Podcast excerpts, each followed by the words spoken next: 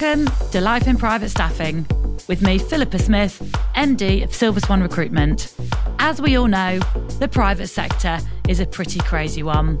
Not only can it be very challenging to work in, but it can be pretty lonely too, as let's face it, no one really understands what it is that we do.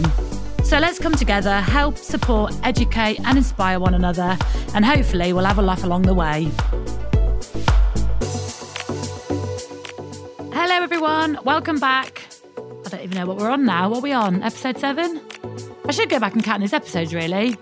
This is our season three, episode seven. I wonder how many we've done in total. Yeah, here we are, episode seven. Hope you're all well. Today, we have got another American on. You can tell I'm hanging out in uh, with American people a lot recently with our new Miami office because I've got loads of really good American guests to come on. But today we've got Natalie, and I have been connected with Natalie now for a couple of years actually on LinkedIn because she's very active on there as well. And I've been really interested to see what she's been doing the last couple of years because she's set up Private Service Alliance, which everyone in the States will know about this already. And it's brilliant. It's just a brilliant community that all private service professionals should be part of.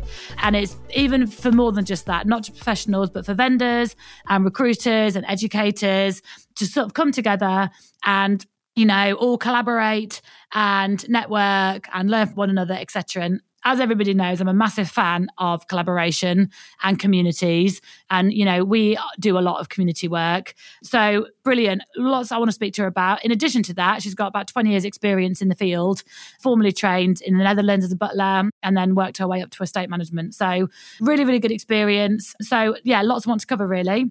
But as always, um, I want to introduce our sponsor for this season, Kelly Dixon Estate Management Systems former estate manager, put together a tool that if you're not using by now, you should be. A project management tool system that can manage everything that you need within your role as a house manager or estate manager. On there, you can manage all of your contractors, all of your staff, all of your to dos, all of your schedules, all of your budgets. You can do it on your mobile. It can be used by everybody. It's brilliant. She's also offering a discount of 25% off if you use the code Life in Private Staffing 25. So go check it out, Estate Management Systems. Um, yeah, it's fab. We've had really good feedback on it so far, actually. Brilliant. So cool. Let's get started.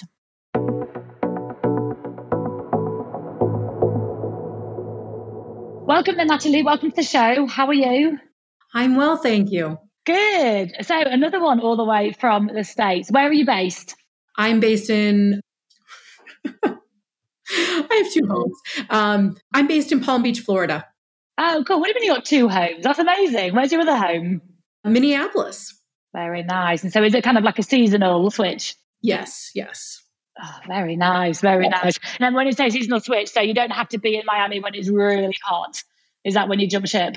Correct. And then I also don't have to be in Minneapolis when it's wicked cold. That's like the dream. Yes. How long have you had that set up for? Uh, just during the pandemic, we bit the bullet. My husband and I didn't anticipate doing this for at least 10 years. And because of the pandemic, we both had time off and said, let's get out of here. We don't want to spend the winter, you know, in the tundra and let's go check it out. And we found a little place to buy. So this is my second winter outside of the snow. Yeah, lovely. Well, you know what? It's actually, I think, post pandemic. Well, it's the changes of people's sort of like lifestyles over in Florida, which led us to open our office in Miami because uh, two or three years ago it was purely just people popping there for a bit going home and it's just a lot busier now isn't it a lot of more people are sort of residing there a lot more permanently yes and the opportunities for private service professionals have increased exponentially so brilliant. Well, I'm glad to hear that, having opened an office about a month ago. That's just what I wanted to hear. but yeah, exactly. And, you know, I don't know if I've talked about this on here before, but isn't there's a huge sort of Bitcoin hub there now? So there's a huge presence of sort of tech giants now in the middle of Miami. Plus, like you say, a lot more people just deciding to use it much more than a secondary home. So yeah, requirements for our services are, you know, significantly more than before. So it's great. Absolutely. Yeah. Fab. All right then. So I we have been connected on LinkedIn now for a couple of years, I'd say. One another sort of lovely, you know, relationship built off the back of a pandemic. But you've done it all really. I feel like you've got so much experience in the sector and you've been doing a lot for the sector over the last couple of years. There's loads that I want to talk about with you. Let's take it right back, shall we? So where did it all start for you? When and where did you even learn of the private sector? I started my private service career as a live in nanny in 1995. I then went on to the International Butler Academy and graduated as a butler and personal assistant in 2001. And then I worked my way up from being that butler to an estate manager. Yeah, lovely. And your butler academy was over in Europe, wasn't it? It was in the Netherlands. Netherlands, yes. Ah, there's so many people go over there for their course. It's great. It's phenomenal. I highly recommend it. How long was your course? My course was 10 weeks. But quite intense. It was very intense. We didn't have weekends off. We went to class seven days a week. We had breakfast, lunch, and dinner together, in addition to evening lessons. And I can't think of anything else. yeah. yeah, no, like, and it's just mad to think. If I was to think, right, what do I need to do to be a butler? To fill seven days a week for 10 weeks, that's a lot, isn't it? A lot of content. So it just goes to show the like complexities of you know, working as a butler, PA, etc. It was 60 to 70 hours of content a week. Wow, yeah, mad. And do you think uh, it was off the back of that course? Do you think that course really shaped your career? Absolutely. And some people question the validity of or the value of learning the old world traditions. I was taught by a 75 year old English butler who had worked in royal palaces how he managed an estate and how he managed the staff. And learning why we iron the newspaper just helps with the theories behind things you do now in present day. You don't have to do it, you know, the way they did 100 years ago, but those foundational stepping stones really help create a phenomenal launching point for making those split second decisions that you need to on behalf of your principal to make their world amazing. Yeah. And I think it's so not even undervalued, but people just don't sort of know. And some people sort of come to us and say, "Oh, do you recommend doing training or like, studies before I go get a job? Does you know is experience better than sort of qualifications?" But I just think with these kind of roles, you can't beat that level of qualification and learning, etc. I agree. Especially in such a competitive environment as well, when lots of people are sort of fighting for these roles. If you've got that formal training, and, you know, having a college degree is phenomenal, but there's not a single college course that teaches you how to run someone's private life. Mm. And private service training, butler training does that. Yeah. Well, I would say if I was to look at all of the butlers that we've registered in the last 12 months, I'd say a very small proportion are formally trained. It's sad. But then, from their point of view, it's very expensive, doesn't guarantee a different type of career in their mind. And I suppose if they've got like a job offer on the table, or they could go spend thousands, thousands of pounds on a course, they'll probably take the job. But yeah, if anyone's sort of listening, like if you don't know where to start, start there. Start in a training course. Yeah. For example, I was between roles and there was a course available. I sat around and waited for a couple months before the course started. Did some thing, other additional things on my own that weren't part of the course. And then I went on to my first role after my training in and of itself covered the fee that it cost me to do the training and then some. Yeah. So, you know, it paid for itself in the very first role. So if you think of it from that perspective, yeah, it's just an investment, isn't it? It is. It's an investment in your in your future and in your career and it has paid off in spades every single year since. You've also done a luxury lifestyle management degree, haven't you? I did. I did. I don't think I even thought that was a thing you could do at university. Uh, typically isn't. I found a university that had an individual studies department that allowed me to curate a degree plan focused on luxury lifestyle management. Yeah, good initiative. And then was it useful that as well, just as useful as the Butler course? Absolutely. Wow. It actually confirmed that the majority of the things that I had learned in my Butler training was of university level content. Yeah, lovely. So moving on from your sort of studies then, so obviously you then went back after your course back into the sort of industry. Yes. And talk us through how you sort of progressed because you sort of got up sort of estate management level, haven't you? Yes, I was an estate manager. My most recent position lasted about 10 years and where I managed a family of four who owned homes in multiple states in the US. And it was a delightful relationship. And sadly, I was downsized from that role with the sale of several of the properties, but uh, it was fun while it lasted. Well, 10 years, a good old stint. Absolutely. Yeah, I love I love to see that because when I look at that, I just think because I always look at it from the candidate point of view. Even though our clients are clients, ultimately our candidates are our clients, really, because we aren't anything without our candidates. And I look at that and I just think how nice for a candidate to have a job that you know continues to like develop them and look after them for that duration. Like it, that's rare. Absolutely. Especially if you enjoyed it the whole way through. So you had four properties to look after. Multiple properties. We'll go with that. oh, sorry, multiple. Sorry, family of four. Yes, multiple properties. That was my, that was my mix up. And was that a bit of a step up then? Because obviously a butler and service, and obviously nanny experience to managing at home. Was it a bit of a sink or swim situation, or did you go in as a butler and sort of develop? That particular role, I started out as a household manager, then stepped into house manager, personal assistant, and eventually became the estate manager when they started adding additional properties. I'm in awe of people that can manage multiple properties. I obviously am very familiar with the role. I'm very familiar with the sector. I haven't done it myself. I have worked in the industry, but more in the chalet industry. And I just think it's such a nuts job. People that don't know, what you guys do is mental, basically, as an estate manager. And you know, we we have these sort of a few of these communities knocking around full of estate managers and house managers. So I get a really good insight on a daily basis what they're sort of talking about and dealing with. And I'm just like, this job's ridiculous. Like no day's the same, like very challenging, often isolating, a huge responsibility on your shoulders. And um yeah, like it's mad. But it's one that people thrive in. Obviously you wouldn't do it. So people obviously like this pressure. Absolutely. I love the variety of tasks on any given day and not necessarily knowing what those tasks are going to be when I walk in the door. What was the size of the team that you had in that 10 year position?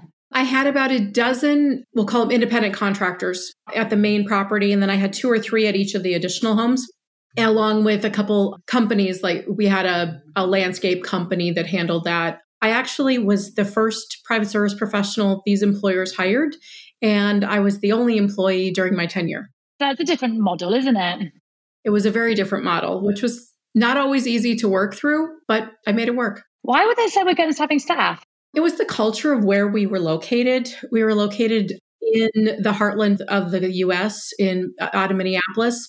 And don't get me wrong, there's a lot of wealthy people there. But similarly to Warren Buffett, their thought process is if I can't do it myself, it doesn't need to be done. Mm-hmm. And therefore, thought of having staff is not something they're comfortable with. And, you know, they'll hire a housekeeping service and they'll hire a groundskeeping service and they'll hire a dog walker and they'll hire, you know, peripheral people. But to bring all these people in as their own staff is very pretentious to them. Oh, this is fascinating because we have some clients, as you probably know, who are the complete opposite. They want to be seen to be flashing, flashing the cash, and they want to be seen with a massive bodyguards, and it's all for show. A lot of it, you know. So then, to what a different experience to then work for a family that the complete opposite. They don't want to be seen to be flash or have the staff, even though obviously having their staff internally probably would have been cheaper and better for them because you know you'd be training them and. I couldn't convince them otherwise. Oh my goodness me. well, stress well. I suppose you could keep some form of normality if you keep the same contractors all the time and try and have that relationship and all the rest. Wow. I treated those businesses or you know business owners and contractors and vendors very very well so that they understood the value that I brought to the table being that buffer between them and the principal. Yeah, and great for all those local suppliers. Great business for them. Yes. And so you were there for 10 years obviously that's a long time sort of being in a position. What is it you love then about working within the private sector or working with these kind of clients? What drives your passion? Oh gosh, my favorite day is whenever I can throw on my superwoman cape and make my principal's day amazing. Whatever that might be. Rescue them from some travesty that uh, came their way and and just you know flip the world right side up again. I think there is days that I can imagine being so challenging and you know you're in the firing line when things don't go wrong. But then equally when things do go right very rewarding providing the principal can communicate that with you. Sometimes it's just the smile on their face or the relief that i see on their face that i know that i've that i've been beneficial in their life that day. Literally changing lives isn't it? Absolutely. It really is. It really is um, and so um, when they sort of downsized then at 10 years in, what did that sort of mean for your career? What steps did you take? Were you looking for another family? Were you looking to do something different? I was looking for something different. And at that time, that was in 2017. And it was crazy because I hadn't done, I hadn't been to college yet. And every estate manager and director of residence role that I was looking at or applying to said college degree preferred or required. Mm. I'm like, seriously? Really? You know, I got 20 years in here, been to Butler School, 10 years in my last role. What more could you want? And I kept getting to the final interviews and they were choosing the other candidates over myself, even in, you know, when it came down to the last two. So I bit the bullet and that's when I found this university and started drafting my college degree. So I took a few years off and worked on that. While I was in college, I was president of DEMA's virtual chapter, where I created, produced, and hosted weekly continuing ed style virtual meetings with subject matter experts relevant to the private service industry. And that kept me connected to what was going on in the industry at that time. And then I ended up graduating from my college program during the pandemic. By then, the Domestic Estate Management Association had filed bankruptcy and I guess you could say that launching Private Service Alliance has became my pandemic project. Lovely. We'll go into that in a minute because I've got loads to talk about that. Sure. So isn't that funny? Like, isn't it funny how like life works out where you got so many no's because you lacked this qualification, you got the qualifications, and now you're not even seeking those roles anymore anyway. Unless you maybe are seeking those roles now. Who knows? Fortunately, I took some business classes too, so it is helping me on this end. yeah, well, exactly as well. You know, I, I think when I, I remember when I went to university, it wasn't really because there was any particular degree I wanted. It was just I wanted to go to university, and um, and actually, right. it's all the skills that you get from that. They're, they're never ever wasted. You they're they're all relevant and applicable and transferable. You know, yeah. I was involved in DEMA back when DEMA were around. They came to London, didn't they? And set up a London thing. I went to a few of their uh, things, and whoever what come up with the two guys' names are now. I met them for breakfast a couple of times. But yeah, shame it folded than it did because the concept was good. Obviously, hence why you probably went on the private service alliance because the concept was good, but maybe the sort of structure didn't work potentially. So that brings us on to private service alliance. So I've been following in this for a couple of years now because it's definitely something the industry needs. So give us a bit of background on sort of what it is and what the sort of purpose of setting it up was. Sure. So, well, our vision is that Private Service Alliance is a global membership organization supporting the private service industry to develop professional relationships, establish industry standards, grow industry knowledge, and promote best practices. Yeah, brilliant. Because it's such an this is such like an unregulated industry, so pretty much anything goes like it is over here anyway. And what that leads to is, is just some shockingly run households, some poorly performing people, like I said, from industry standards point of view, no connection between these people at all. So it's like we would talk about it all the time. We're trying to do the podcast and a few of the bits and bobs that we do, just trying to help bring, you know, create a community to bring sort of like say private service professionals together. And through those channels, if we can be educating and raising company standards as well, then brilliant. What does this sort of community consist of, or who does it consist of? We launched in January of 2022 with 2,300 private service professional members. We gifted them membership for this year, and then we've launched to agencies, educators, and business partners. So that's a that's a lot of people. Well, when DEMA closed its doors and filed bankruptcy, I purchased their assets out of bankruptcy. Ah, clever. Good. Yeah, nice. So therefore, that's brilliant because the people were involved for a reason. They wanted this. They would have been disappointed when it sort of folded. So you're giving exactly. them giving them something that they need. A lot of them were left with a bad taste in their mouth when DEMA did close its doors, and I wanted to somehow pay it forward. And so that's why private service professionals are free for this year. So they can get in on the ground level and help shape the organization that promotes and represents them best. Yeah, lovely. And then what's the sort of plan with it? Is it sort of uh, meeting regularly or doing online events? Yes, yes. The current benefits include a searchable online directory, uh, libraries for documents and videos. We have chat boards that are called workspaces. And we launched our first chapter in Palm Beach, Florida, and are discussing where to start our next chapter. London. In London. Okay, well, let's talk. And one of our committees is currently working on a super secret project that I'm really excited about that should roll out sometime this summer, along with a job board, a private service professional survey, and we also will be having virtual meetings, hopefully at least once a month. Brilliant. You know what you should also have, which would be useful, is a salary survey. I'm creating an annual survey that's everything from nuts to bolts about themselves, their education, their current role, their previous roles, their training, their education, and their salaries. The more data and information you sort of got, the more we can sort of be using it to sort of distribute back out and like basically educate clients. I think clients in our sector, a lot of them need educating really as to um, where they should be today and they need to have evolved from 20 years ago which many sort of haven't. So often we speak to clients like, oh, this is what we've always done. It's like, well, yeah, but it's 2022, mate. Like things change and salaries change, and no wonder people are leaving your roles, you know. You know how those gas prices go up because the demand was so high? Well, guess what? And, and supply was low. Same thing happens in private service. Supply's low, demand is high, prices go up. Yeah, and as people are talking about a lot at the moment, what's alongside that, which is um, you know, they need to be aware of. What they're trying to do is do the opposite, a lot of employers at the moment, and create these bloody hybrid roles. I'm so sick of hearing the term hybrid roles, but they are. And it's kind of like we're looking for a housekeeper who can oversee four properties and then clean the garage and look after the kids and uh, cook food. And it's like, this is a ridiculous conversation. This is not 200 years ago. This is not the time of slave labor. These are human beings that are very talented and are specialized. And, you know, you wouldn't ask an alligator to fly. Why would you ask a housekeeper to watch the kids? These people have money and they like good quality and good standards. Yeah, I don't understand why they can't see that having a member of staff spread so thin is not only going to burn them out and give the member of staff a horrific life, but they're not going to get a good service across the board at all. They're going to get an average cook, a distracted nanny, not a very thorough housekeeper who doesn't have time. So it's just really odd that these are very intelligent people because they've made their own money, most of them. But it's just odd to think, well, all you need to do is put an extra member of staff or two in the house. It's only going to cost you an extra couple of salaries, which in the grand scheme of things isn't a lot.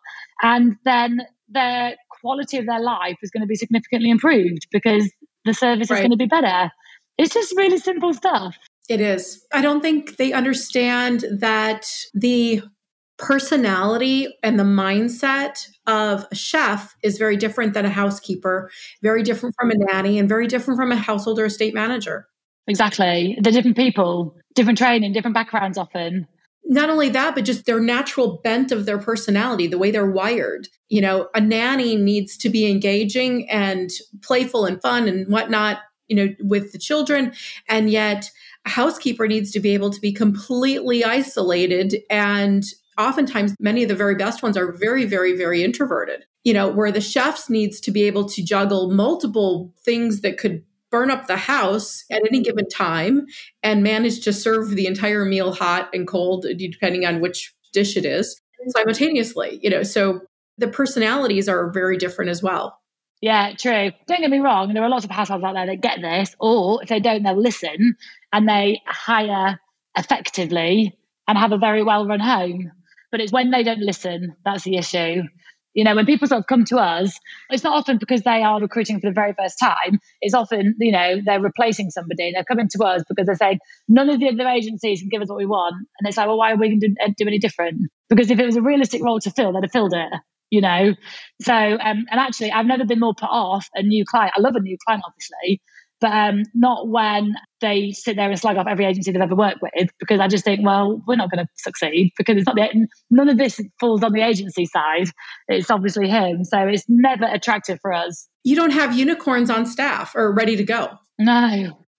unicorns don't exist for a reason. Yeah, exactly. And it's a very, very candidate short market at the moment. So, you know, we're at the minute where candidates have all the power and they should 100% utilize it. And, you know, you can be a sort of thorough and picky. You know, if 10 house managers walk the door tomorrow, we'd probably place them all and need more. Like everybody needs more of everything. And yeah, so this is not the time, if I was an employee, this is not the time to try and be tight and awkward and difficult and have a bloody 10 interview stage process. And some clients say to me, oh, we like making them jump through hoops to see how committed they are. They're not committed at this stage. They barely know you. They're going to go elsewhere. What a stupid game to play.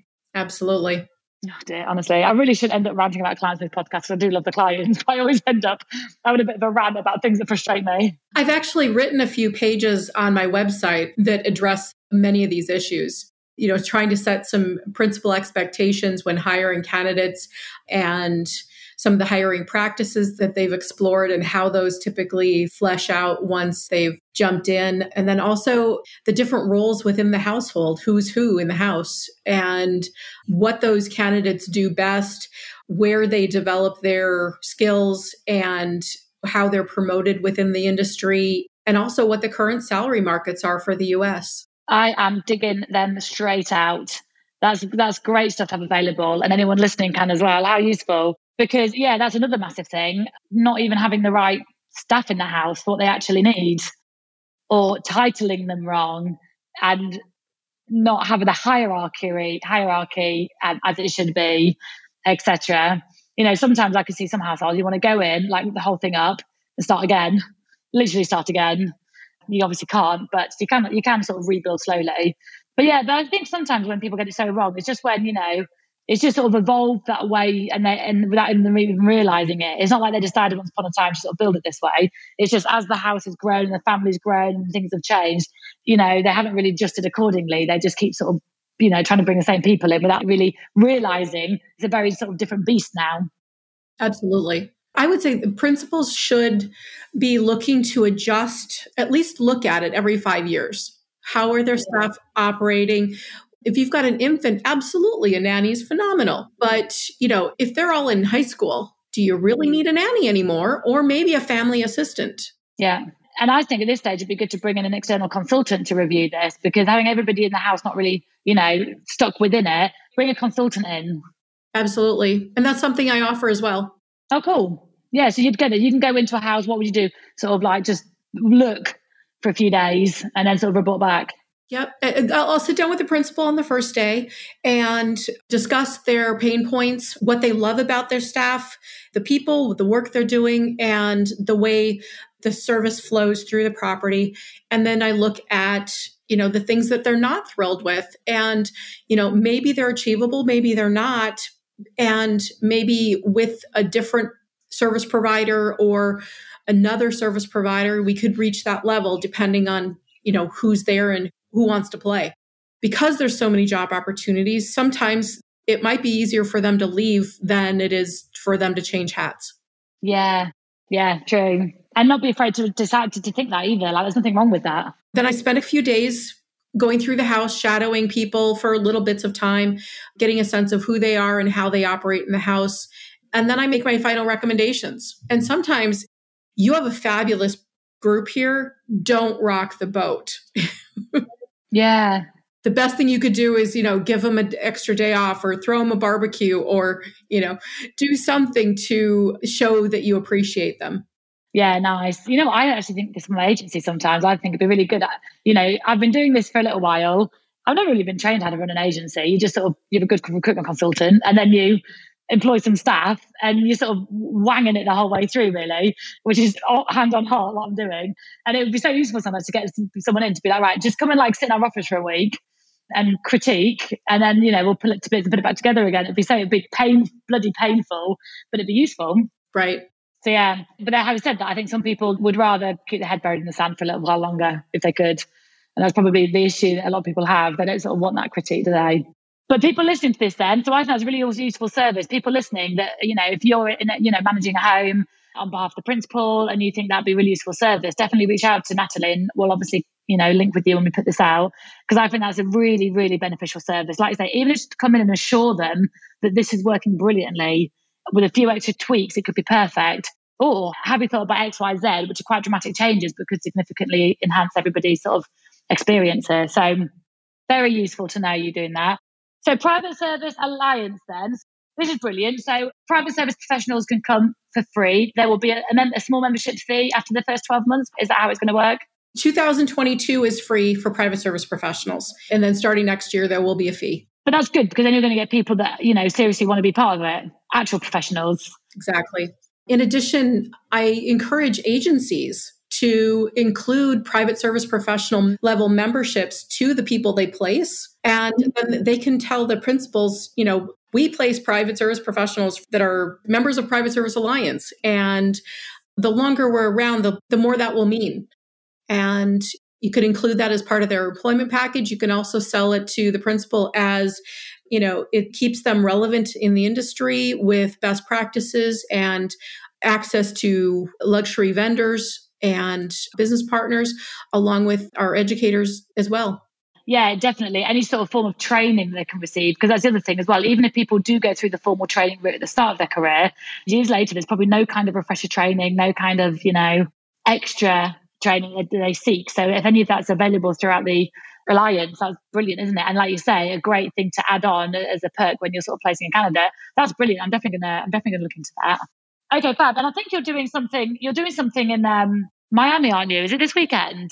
Palm Beach. Yeah a former colleague of mine. Her name's Katie Carter. She was part of the Palm Beach chapter of DEMA, and she is now with IYC, which is the International Yacht Company. And the Palm Beach International Boat Show and Super Yacht Show is this weekend in Palm Beach. And so we are launching our first chapter at the Palm Beach Boat Show on the water in the harbor as an after hours event. So we're super excited.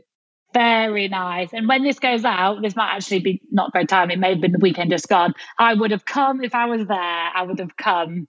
That'd have been fun. And actually, we actually have a um, Silver Swan Miami uh, or Silver Swan Florida um, house manager, estate manager WhatsApp group, and everyone's talking on it by the way about it. Everyone's on there and posting your infographic and recommending it. So I actually knew that was happening before I even spoke with you. So there you are. People are talking about it.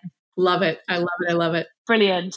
So moving on to the next sort of part of the podcast, is there anything you'd like to ask me? I always get really scared at this point. Be nice. But is there anything you'd like to ask me? What's your favorite part about recruiting? Hmm. You know what? It's really funny owning an agency because you always do recruitment and then you sort of grow your agency and you end up stepping back from recruitment and then you don't end up doing recruitment. And I really, really, really missed it. And then um, you end up looking at spreadsheets and training how to be consultants and that kind of stuff. And then since we opened our Miami office, I'm now servicing a lot of the clients that are coming through in the States. And I'm back recruiting again and I'm buzzing. Like I, I completely forgot how much I love it.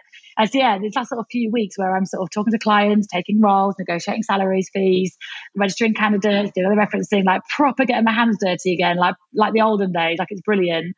I'm loving it. So, what is it that I love about it? I'm such a people person.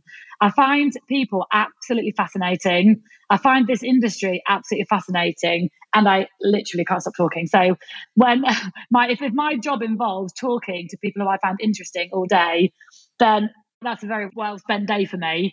But no, I think what I love most about it is I find it incredibly interesting, but I find it incredibly rewarding. So giving people what they want. And actually, I find it more rewarding on the candidate side than the client side. The client side is brilliant. Client thinks you, are great, received a service better than they've received from any other agency, which we get a lot.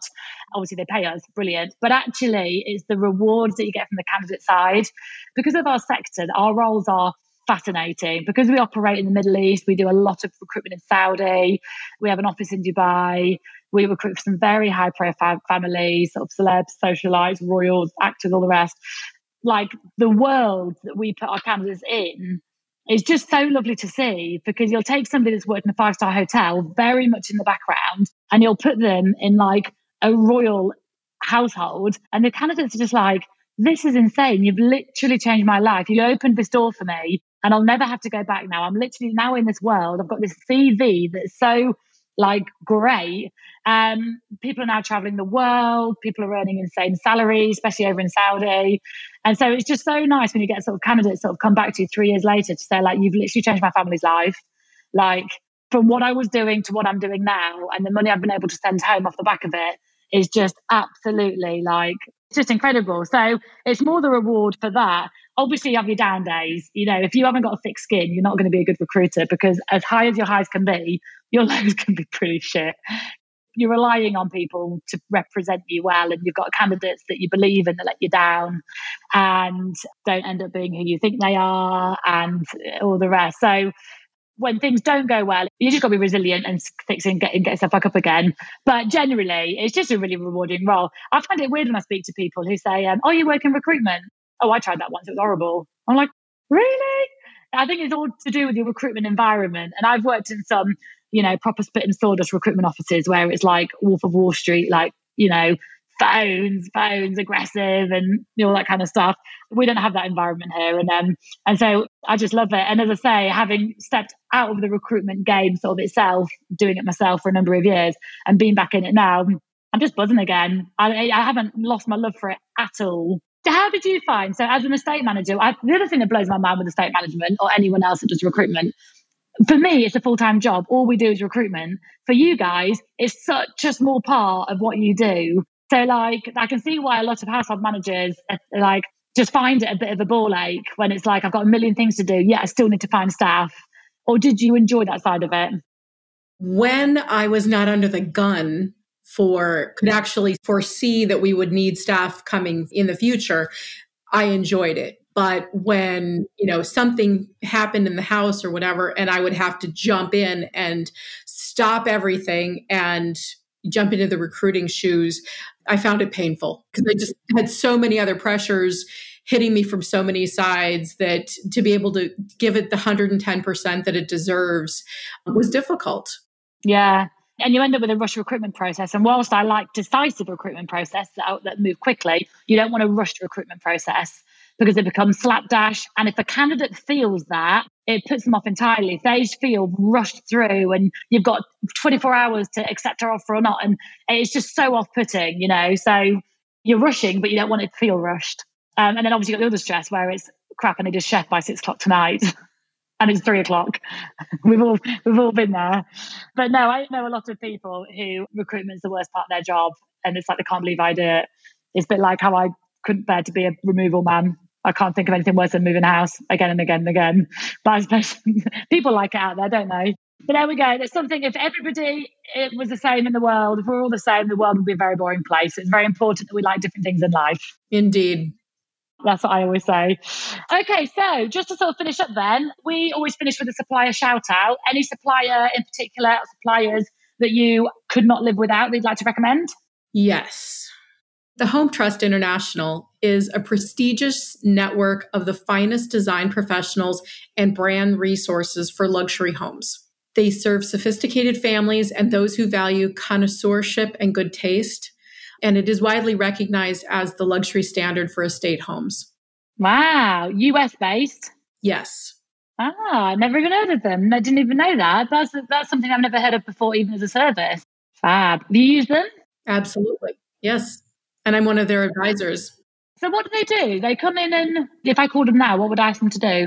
well you can use them as a resource to connect you with you know do you need a metal fabricator do you need what kind of services luxury services do you need for your home so um, if you're a house manager estate manager in the us and you're looking for a specific designer or sort of supplier of sort of luxury goods etc in the private sector these are good people to go to and they've got a huge network yes Oh, fabulous. Honestly, I'm learning tons. I love having Americans on the podcast because I'm learning uh, loads.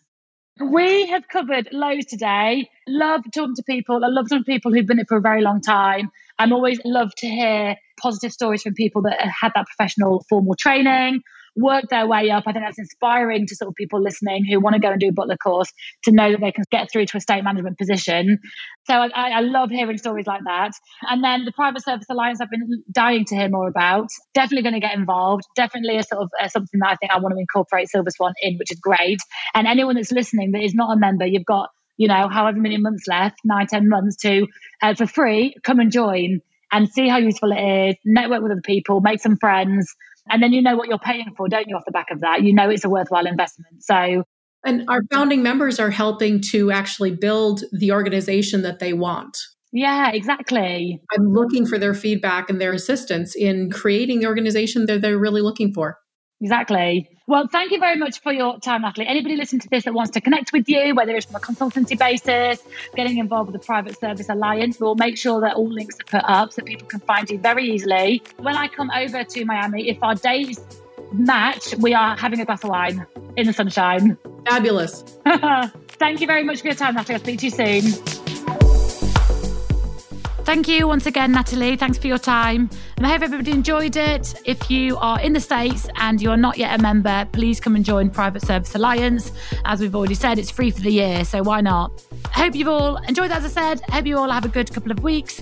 And as always, you know where we are if we can help with anything. If you're looking for work, if you're looking for staff, we're at Silver Swan Recruitment, or you can contact me directly at philippa at silverswanrecruitment.com. See you guys soon. Bye.